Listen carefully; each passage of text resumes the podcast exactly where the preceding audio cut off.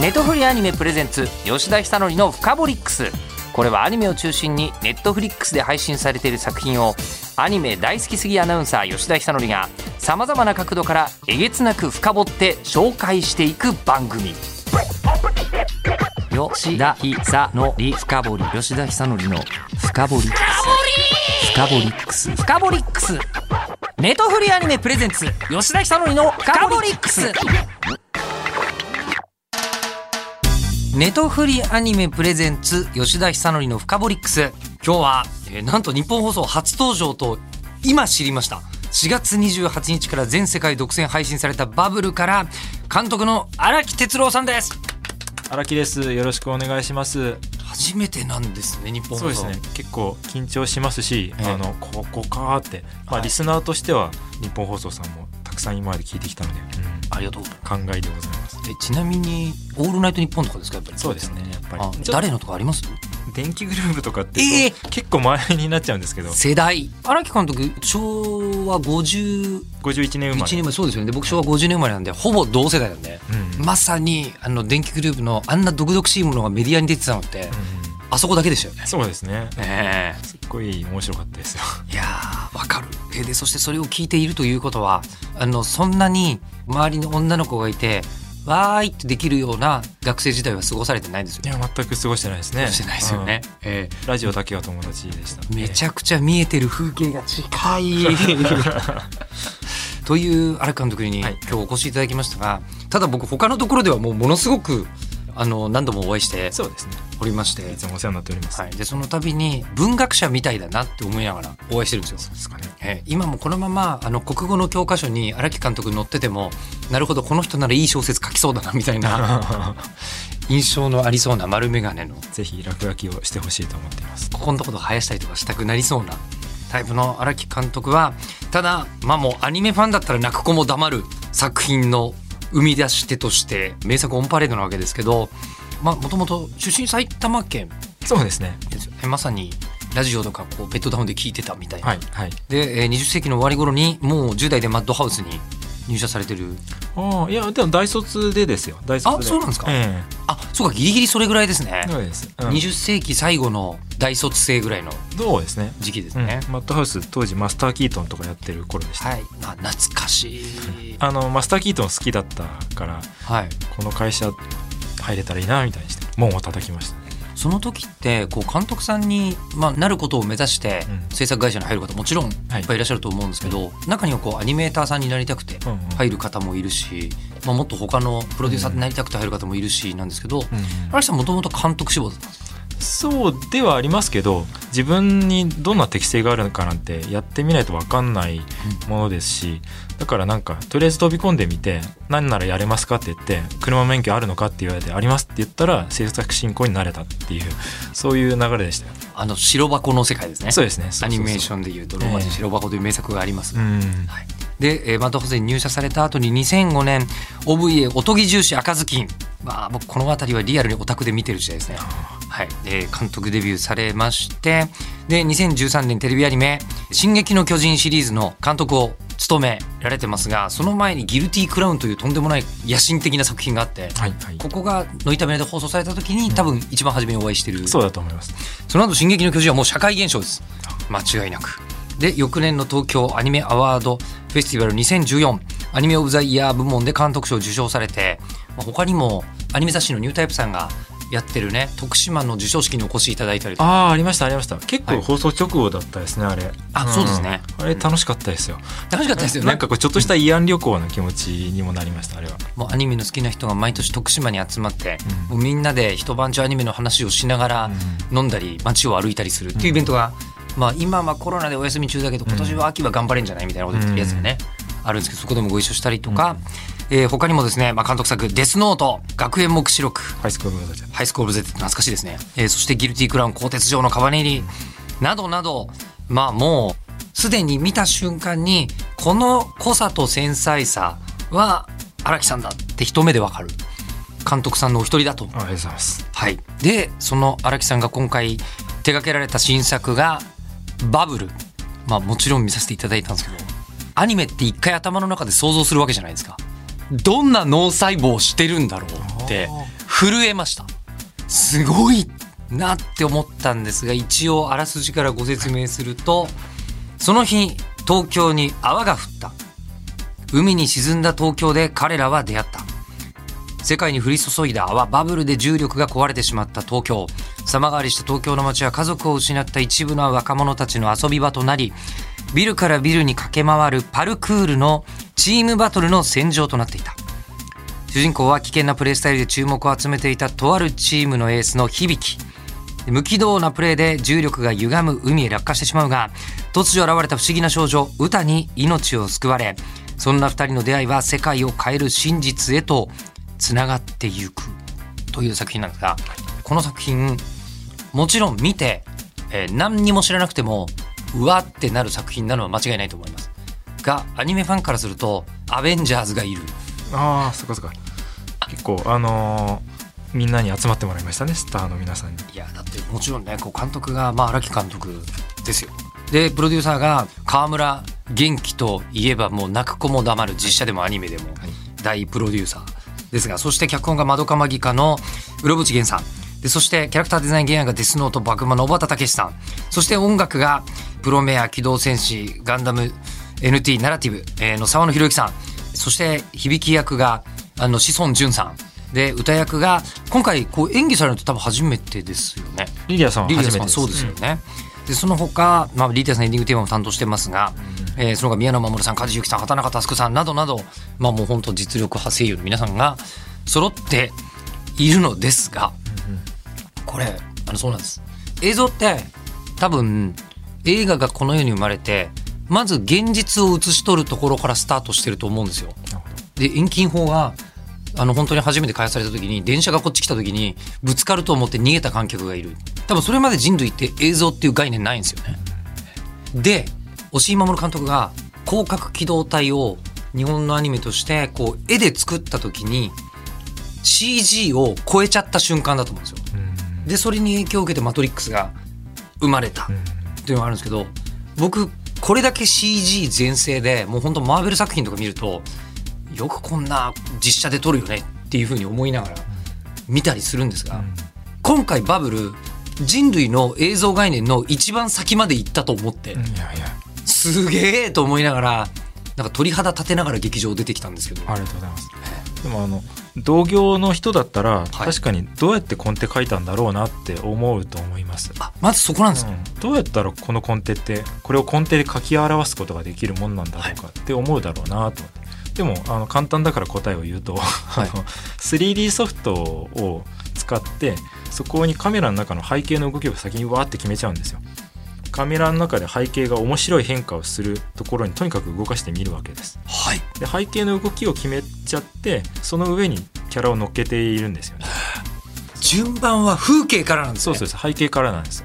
だそうすると誰でもできますよみたいな。いや いやいや待ってください、はい。待ってください、はい。あのアニメ制作ってもう何十年もの歴史がある中で絵コンテを監督が作るというところから映像制作がスタートするわけじゃないですか、はいはいはい。脚本はもちろんまあまあ。その前からあるとしても、つまりバブルじゃ絵コンテがないんですか？あありますあります。あるの絵コンテを描くときに 3D ソフトをもう使ってるってことですかね。最近はだからあのムービーコンテを作れるトゥーンブーンストーリーボードプロっていう、まあ、業界で新海さんが使い始めたことで圧倒的シェアをっていうかそれ以外に絵コンテソフトってあんのかな、まあ、とにかくそういうソフトがありまして、はい。でムービーコンテを作って何に有利かっていうとそのストーリーリールをみんなで見て意見を言い合うっていう場が作れるところにあるんですけどね、まあ、とにかくそれを使うようになって基本的にはムービーコンテを作るんですよ。はい。だからそのムービーコンテの過程の中に 3D ムービーも取り込んででそれの上をキャラクターをその時点では絵コンテの時点では止めのっていうか中割りのないキャラクターがポンポンポンって置かれるだけですけど、まあとにかく背景の動きを先に決めちゃうっていうやり方をしてますね。うんまあ、だからそういう意味ではそこに関しては「進撃の巨人」から培ってきたはい。なんか技法だったりして、まあ、ある程度エポックであろうとは思ってますね。いえある程度じゃないです。ある程度ではなくてで実写とアニメを比べた時のアニメじゃなきゃ絶対できないことの一つに質量がないじゃないですか。うん。アニメのカメラって、うん、そうかそうか。そうなんですよ。実写ってうん。いかにもう今いくらでも動かせるようになったって言ってドローンもこれだけっていう風に言ってもドローンにだって間違いなく質量はあって、うん。そこに完成とかも働いてしまうし、限定があると思うんですけど、想像さえできれば、いくらでもアニメの場合はカメラを動かすことができる。人の体を貫いて動かすこととかもできるわけじゃないですか、まあ、つまりは視点だけがその世にそうですね。あるわけですよ、ね、そうそうそう。そう言われて久しぶりに思い出しましたね。パルクールの映像を今回アニメにするときに、はいパルクールの実写映像っていうのはこの中にたくさんすでにあるわけですよね。はい、で、えっと、自分のパルクールする人にこうなんかカメラをつけて、ね、そう主観にした映像とか素晴らしい迫力なんですよ。うん、でそういうものがすでにある中で何やったらある程度こっちは対抗できるんだろうなって思った時にそのカメラの自由度っていうところしかないなと思ったんですよ。はい、実際のそのパルクール映像ではカメラマンさんは空を飛べないから、はい。うん、だからある程度そのなんか地面に置けるカメラにしかアングルは作れないわけですよね。だけどアニメの利点はあのカメラがどこにでも行ける。その視点の自由度にあるわけで。でなんならそのカメラも空飛んじゃっていいっていう。だからそれが実写のパルクールに映像として対抗できるまあ唯一の手段だなって思ってやってました。実はいろんな取材たくさん取材受けたけど一回も言ってないやこれ。あの初めて言いました、うん、アニメファンってよかった。あのいいところに気づいていただきました。でも果てしないなと思ったんですよ。でそれを多分全編の中で1分あってもあの映画すごいぞってなると思うんですよ。それがほぼ全編大展開でで同じようなカットがないんす。なんでこんなに豊富なカメラアングルを荒木さんは思いつくんだろうっていうのをもう総計立ちながら見てたんですけど、でも実際にはだからもう思いつかねえとか思いながらやってました、そうなんですかそうですそうですあの例えば曲合わせで長尺のパルクールを作るぞその曲に合わせた場合すごいカットまあ4ついるなとか思うケースがあるとしますよね、で1つ目2つ目まではなんとかなってこれまた1カットにああいうカットの場合1日以上かかったりするんですよで2日目で真ん中まで来た。あと2つ。えー、あと2つもあんの？無理だよ。みたいな。いう感じにやってました、えー、でもそのハードル設定してるのは監督自身ですよまあそうですね、はい、その同じもなんだなってやっぱりそれだけの気持ちで頑張ってますね、はい、まあ、だからシチュエーションとかロケーションを変えればある程度の違うパターンは作れますけど。でその同ロケーションで4つとかなるとさあもうやることねえぞみたいな感じになりますね、まあ、ただ今回その舞台設定がすごい魅力的なんですよ。本当に朽ち果てた東京みたいなの見てて、で有楽町の住人からすると月屋橋の交差点が選ばれてることがちょっと嬉しかったりするんですよ。ああそうですか。いやいやね富士屋のビルの上が隣にちゃんとみずほ銀行があって、えー、気づいていただけてよかったです。銀座っ子としてはまたすごい嬉しかったりしたんですけど、あのもうシチュエーションもまあ無限だしでここでパルクールをやってる人っていないんですよ。そうあれ当たり前ですけどダメだから。うん、えー、でこれがダメですか？ダメですね。えー、荒木さんも普段から街を歩くときにここにこういうふうにキャラクターとかオブジェクトが動いてたら魅力的だなって考えながら見てるんですか？そこまでは思ってないけどパルクールさせたら面白いアニメになりそうだなというのはやっぱ思います。普段から思ってたっていうのとは違いますけど。であのそういう話で思い出したのは見慣れた東京の街をちょっとその廃墟にしたりっていった形でその異化効果というか異様なものにして見せるっていうのはなんか狙ってやってるわけですけどもそういうのの一つにまさに視点っていうのもあったりして下から見たことしかないものの方が多いんですよね。その秋葉原にしてもその銀座にしても、はい。はい、あの上から見たことみんなないんじゃないかなって思うんですよ。でそれをちょっとこうたった10メートル20メートルかもしれないが上から見た映像っていうものはなんかこうちょっと一興ではないかなと思ってました。うん、で実際、うん、あの絵を作る前にドローン撮影してるんですけどドローン屋さん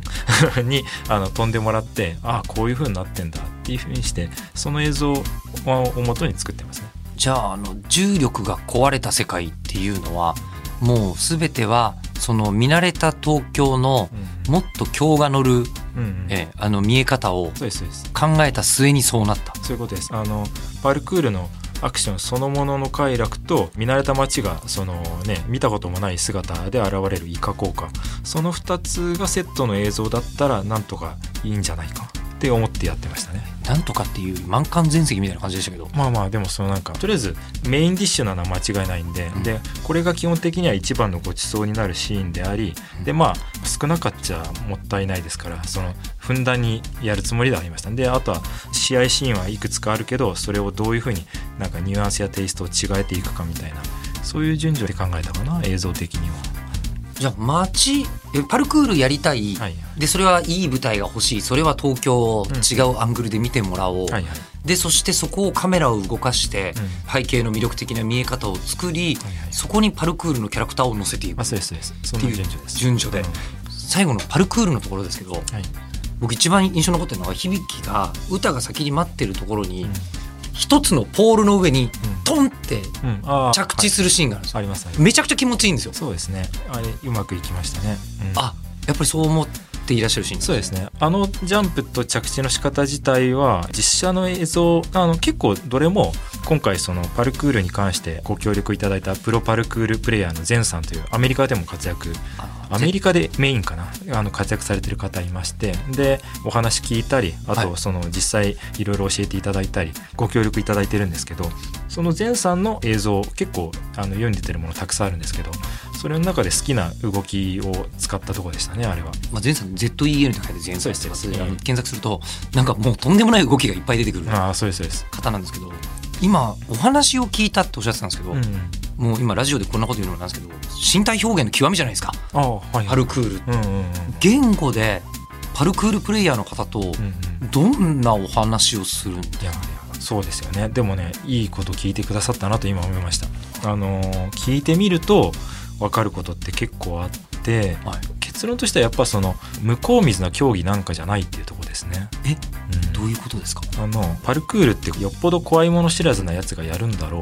あんな高いところをね危ないのに平気でぴょんぴょん飛んじゃってっていうふうに思っちゃう。俺もそんなんかこう恐怖感覚が麻痺してる方たちの集団みたいな。そういう風に捉えていたところが全然そうじゃなくてそのむしろその、まあ、あの作中でもっと怖がれってセリフを響に言わせたんですけどああ,、れがその前さんがその著作で言ってた言葉だったんですけど、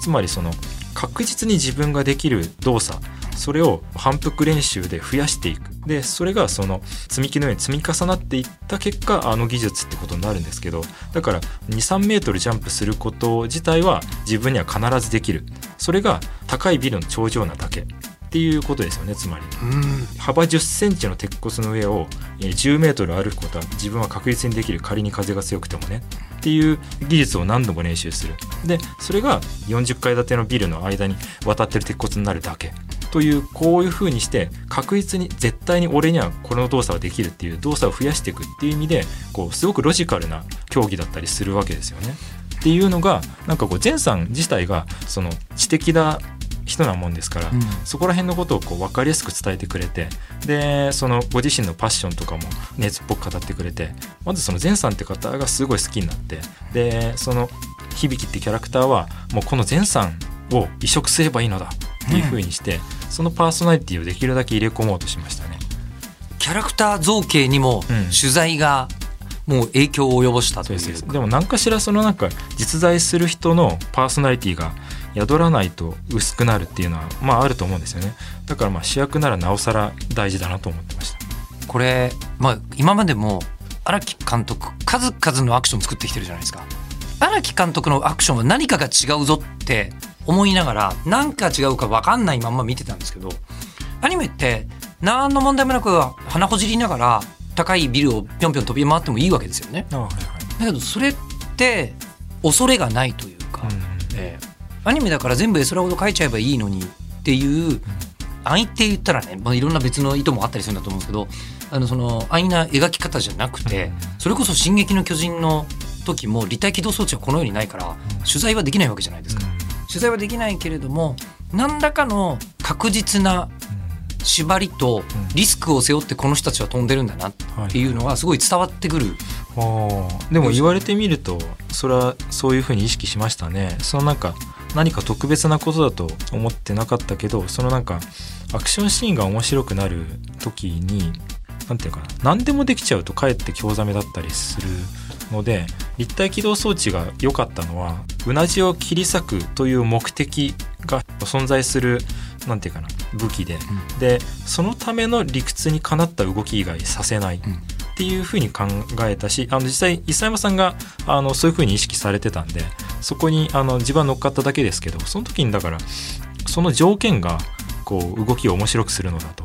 そのどんな動きでもしていいじゃなくて、あのー、その回転力で切るだから回るとかそういうことなんですけど、うん、そういうこう条件があった方が動きはずっと面白くなる。で今回のパルクールでいうと舞台がいわばうそんこだから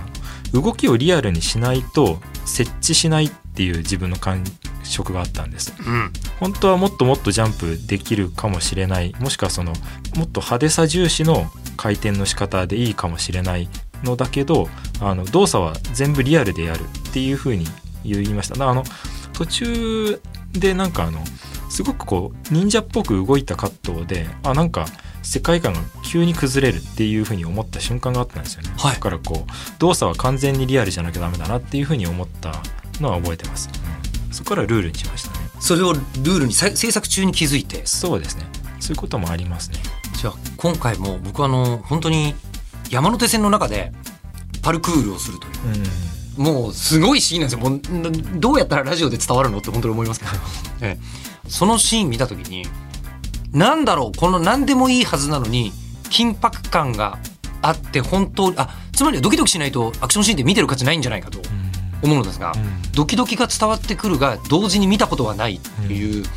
シーンを見た時に例えばじゃあ人間の肩の関節はこの動きをしないというような動きは絶対してないし。あそうです。ねあの基本的にはどの動きにもお手本があってあの絵コンテを描くときにあのパルクールのそのそれこそ前さんたちの映像をポチポチポチってキャプチャーして連番になっているというかそういうその静止画像のフォルダをたくさん作ったんですよ。はい、で技の名前きっとあるんだろうけど知らないから あの自分なりのそのなんかあのくるっと回って着地とか、はいはいはい、あのそういうなんかその名前でその技集って呼ぶんですけどそれを、うん、どれぐらいなんだかまあ約50ぐらいかあってでまずそのフォルダを作るとこから自分を始めてで絵コンテには技集36って指定するんです、はい、でそしたらアニメーターさんはその技集のフォルダを見てあこの動きか。はいはいはい。動画もあの別に存在するんで動画も確認しはいはいはいみたいな。いうふうにして本当の動作をみんなで共有して作ったっていう形でした。本当の格闘技の人たちが技の型46みたいなことを言って あのこう師匠と弟子が分かり合うみたいな感じかもしれないですね。またそのなんかニュアンスとかで誤解が起こらないようにですねもう映像を共有しちゃってでそれがどの映像のどの動きかっていうのがちゃんと誤解なく共有できればあのそこから先は難しくないと思ってましたあのだからアニメーターさんたちはみんなうまいんでこの動きでいいさえすればあのそれを例えば煽りにした動きですよとかあのあ要するにアングルが違うわけですけどその、えー、それはそのなんかこの動きだってことが分かればそれを横から見たらどうなる後ろから見たらどうなるっていうのはあとはアニメーターさんたちがね考えてくれるから大丈夫だって思ってました。これ、まあ、今回ウィットスタジオ。が担当されてるんですけどうん、これウィットの原画の皆さんのハイパースキルっぷりもとんでもなくないですか？そうなのかもしれないけどやってる自分たちはその何か特殊能力とかだと思ってやってないですね。そのなんかなんていうかな仕組みが分かってる仕事ですねこれは。要するにみんなの天才性で作るというんじゃなくこう生真面目さで積み上げる仕事だから。これだからもしかしたら今言ってて思ったけどパルクールやってる人たちのその技がまるで魔法みたいに見えるっていうのともしかしたら同じなのかもしれないです我々がやってることも単に小さい理屈を積み上げてるだけだから手数が多くて大変ってのはあるけど、うん、あのやり方が分かんないことをやってるわけじゃないからだからそこに関してこうなんかねやりきれるかどうかだけでみたいなそんな感じでしたねみんな。じゃあウィットと荒木監督がパルクールにたどり着いたのはちょっとした必然的な感じもあるかもしれないですね。でもそうかもしれないですね。立体軌道の動きをそこで身につけた開発した技法をもう一段発展させられる題材としてパルクールを選びそしてこうもう一段階先に行ったみたいなそういう意識はありますね。実際にそう立体軌道の時は3メートルジャンプできたのがじゃあ今回バブルの時で今回5メートル飛んでみようぜみたいな 鍛錬をこう積み重ねて、今回は本当に5メートルを超えた大ジャンプをしたら見た人たちが何が起きたのって魔法のように思っているっていうことなのかもしれないですね。あのー我々の今までの作品を見たことがない方にもこうなんか自分たちのこの映像をお届けしたい、しようということで始めた作品ですね。うん。あのちなみにこのパルクールを教えてくれたゼンさんはもうバブルご覧になったんですか？あもちろん見ていただいてます。であのご自分のその動きが元になってるところもあのちゃんと気づいていただきます。あ自分でわかるんですか？やっぱり。ですね。めちゃめちゃ喜んでもらいました。パルクールのその業界というか世界の方たちはそのご自身がそのまだマイナースポーツだとその認識されていてそんなことないと思うんですけどだからそのパルクールがこうこんなにがっつりとあの扱ってアニメを作ってくれたこと自体がまず嬉しいっていうそのありがとうみたいなそんな感じのその接し方あの感想でしたね。そもそも多分こんなに本質捉えてパルクールをアニメ化できた方々って今後もそうそう現れないんじゃないかっていう理解度だと思うんですよ。いくつかの作品で積み上げたこう技術があったからじゃあここいけるじゃんになっただけなんであの一からここに来るのは難しいと思いますだからこれに関しては他の人ではやれないだろうなって思ってますね。なんかなんだろう自慢とかじゃなくて例えば自分が羨むいろんなその他の人の技術っていうのもやっぱあるわけですよ。ただそのこれってこのやり方で何年もやったから今あそこにいられるやつだから今から真似できないなって人のに対しても俺はしょっちゅう思ってますからそういうただそれでいう俺版なだけです俺たち版っていうことですよね。多分世界中にもいなくてもうさっきも言いましたけどこうおしりさんを習ってマトリックスができたみたいなものがおそらく僕はこの後世界中のアクション実写監督が羨んで何かやっていくんじゃないかなっていう気がするんですけどこれまだねバブルこれから見てもらいたいっていうタイミングで言うのもなんですけどこの技術とノウハウがあって今度どうしたいみたいなのを考えてるんですか？ああうんとねでもどんな作品でもこの技法の延長線上でやれることはあるからあのそれは後から考えるって感じですね、うん、このバブルにしたってすごい 3D 映像をあの作るぞっていうのが最初の動機ではないんです。あの青春ラブストーリーやりたいなんですよ。もむしろ。あのそうなんです。実は今回、うん。あのこううろぶち源さんも入ってうん。らっしゃって、あのなんか人が次々あの残酷に死んでいったらどうしようみたいなことも若干あったんですけどすごい優しい気持ちで出るタイプの作品なんですよ。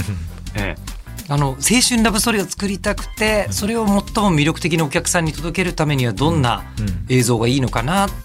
言った時に来たのが。来たのがパルクールっていうのがおかしいんですよ。あのつまりなんていうかな。もともとアクションが得意な人たちだったから青春ラブストーリーという題材に関してもなんて自分たちの武器のアクションを使ってなんかしようとしてきたっていうことなんですよね。でそれが自分たちでもユニークだなと思ってますね。そのなんか男の子と女の子が心が結びつくねそのハッピーの場面を超絶アクションで表現しようとするんですね。君たちはみたいなことですよね。変わったことしますねみたいな。自分でも思っちゃいましたね。それこそ文学者だったら夏目漱石が「月が綺麗ですね」っていうふうに言うのが愛しているということだよみたいなうん。ふうに訳したっていうのと同じようにそれに関してその場面をだからこう超絶アクション作画でやってみようみたいな。超絶アクション作画でそうなんです。響と歌が同時にパルクールするシーンなんですけど、はいはいあの歩数から手足の出し方までものすごくシンクロして2人が突破していくシーンっていうのは、あれはラブシーンなんですよ。ラブシーンですラブシーンです。だからこの作品におけるラブシーンってこういう形なんだって自分で書いてすっごい納得いったんですよね、あの中盤のあのシーンをかけた時にこの映画いける大丈夫って思ったの覚えてます。ねここが決まらなかったらダメなシーンだったんですよ。でこれが書けたんだからもう大丈夫って思ってましたね。そのこの映画で俺が思いつかなくちゃいけなかったのはこれだったんだっていうふうに書いて思ったシーンだったんで、うん。いわゆる普通の恋愛シーンっていうのが後半あるんですよ。あるんだけどそこはむしろすごくさらっとしてるんです、そこでこうなんかあのディープなことをやらないで本当にその心が頂点に達するのはアクション中っていうふうにこれは意識してやりましたね、うん、だからそうした時にそのこれまでにない恋愛映画になるのではないかというふうに思ったし実際そうなったかなと思いました簡単にこう言っていいのかどうかわかんないですけどダンスってあるじゃないですか。でダンスって必ず音楽がないと成立しないんですよ。うんうんでパルクールの完璧にはまっているシーンって、動作で見るとこの2人にしかできないけどダンスっちゃダンスだと。うんうんでその時にこれ音楽がバッチリハマってるんですよ作品、はいはい。でここに関して作戦がないわけがなくて、うんっていうのを来週沢野さんにお越しいただいてお話を聞こうということになってるんですが、あの今週のうちに荒木監督に最後一個聞いてみたいなと思ったのが荒木監督は運動得意なんですか？はあ、あのごめんなさい全然ですね。あんな高いところにね立つだけでも無理ですよ これあの進進撃の巨人の時にもしょっちゅう言ったんですけど、はい。50メートルの壁の壁上でうん。ただ会話してるシーンよく立てるなって 風でも吹いたらどうすんのって思ってました、いやー。生存能力低いですよすっごい。という荒木監督がパルクールをこれ僕いい意味で言ったんですけど僕恐れを持って描いたっていうのが一番いいんじゃないのかなっていう気がすごいしますね。いやでも本当マブルもう見られるんでネットフリックスで。ぜひ、はい、ご覧いただきたいと思います。じゃああのすみません。また来週もお越しいただきますけどもあの今日はもう本当にお話ありがとうございました。ありがとうございます。はい、パブルの監督荒木哲郎さんでした。ありがとうございました。ネットフリーアニメプレゼンツ吉田久典のフカボリックス。